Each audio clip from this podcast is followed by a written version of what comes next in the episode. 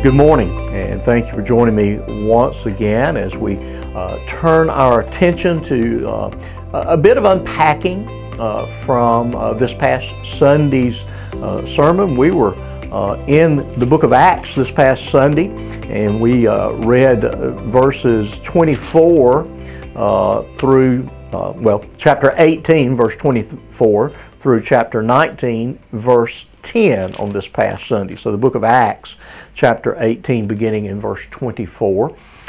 And we saw a, a lot of substantial issues uh, from uh, the text. And uh, notably, this was the uh, beginning of, of what is typically identified as, as Paul's third missionary journey. And uh, we see the introduction uh, of another uh, actor in uh, the book of Acts, namely Apollos, and he was uh, of interest to us. Uh, we see again the, the reappearing of Aquila and, and Priscilla, and then Paul returning as promised to Ephesus.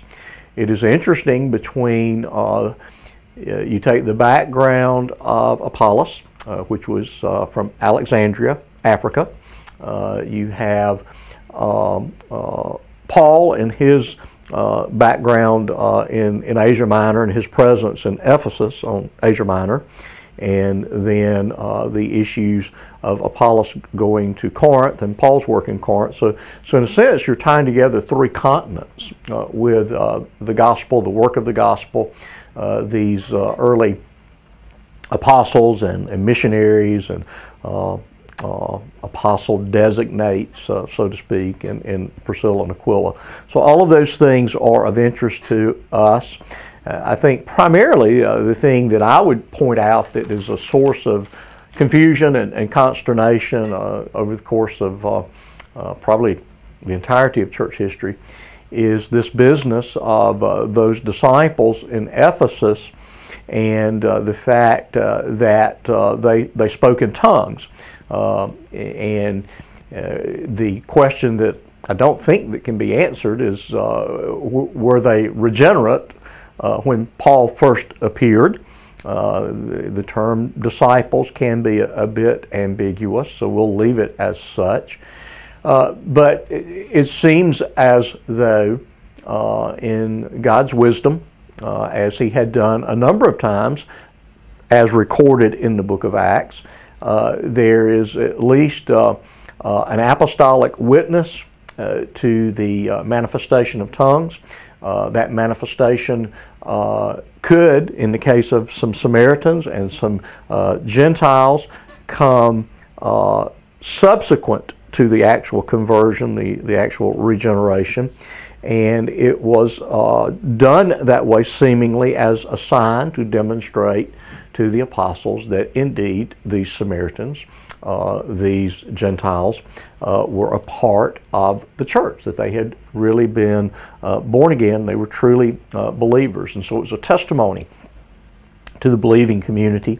Uh, and so we see again uh, kind of a, a, two tiers, two stage type uh, conversion experience. And many times the charismatic community plays off of that, that there is the, the new birth and then there is some type of subsequent uh, filling uh, that either can result in uh, the speaking of in tongues or it must result in the speaking of tongues. And we would argue uh, that, uh, that, that tongues is not normative uh, for the filling of the Spirit. I'm uh, not a hardcore cessationist. I am not going to say that no one will ever speak in tongues again. I do, do not think it's normative in areas where there's been a great penetration by the gospel.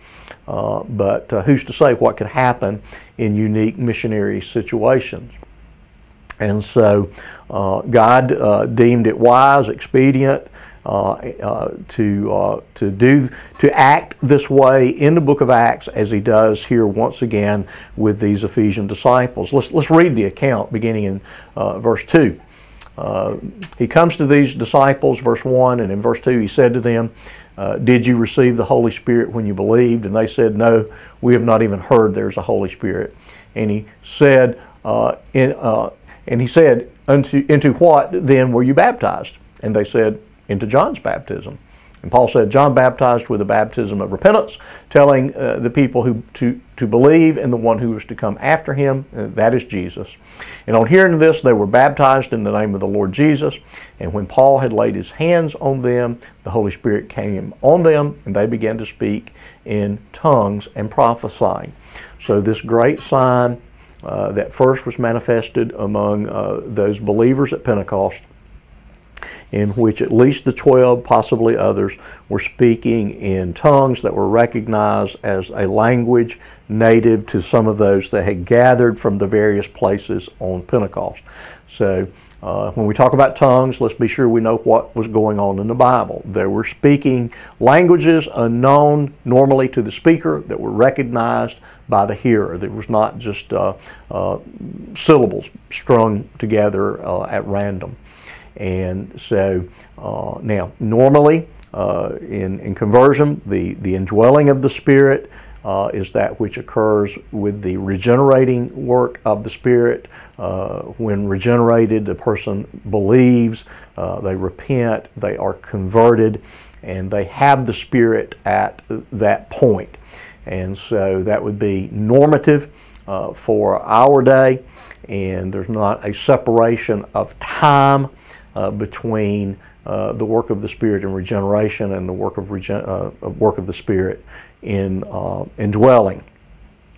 So, um, again, we see a, a, bit of an anomaly here, uh, unique to the book of Acts because of its transitional nature coming forward from Old Covenant to New Covenant, coming forward from kind of the unique and exclusive role that, uh, that Israel played in salvation history uh, to the gospel uh, and its uh, purpose. Uh, to uh, preach the good news of Jesus Christ to all people groups, that the gospel is inclusive of all people groups, and that the gospel, when believed, results in the inclusion of of every individual, uh, no matter status, uh, race, what, uh, gender, whatever. They're included in the people of God, and God authenticated that uh, with the sign of tongues. Uh, the sign gift of tongues is not, uh, again, normative for our day, but the indwelling of the Spirit is normative for the believer. And so when the uh, when a person believes or receives the Lord Jesus Christ, uh, they are gifted, they are sealed, they are indwelled with the Holy Spirit. So maybe that uh, clears up maybe some of the ambiguity, some of the confusion. Maybe some of you've heard some of the more charismatic uh, uh, type uh, arguments for you know again two, kind of a two-tier, two-fold type conversion experience. Uh, that's not really what's going on here, and that's not what we would advocate as normative uh, in our day. So, uh, with those thoughts, I'll leave you, and I pray that it's a blessing to your day, and I'll look forward to seeing you once again uh, tomorrow.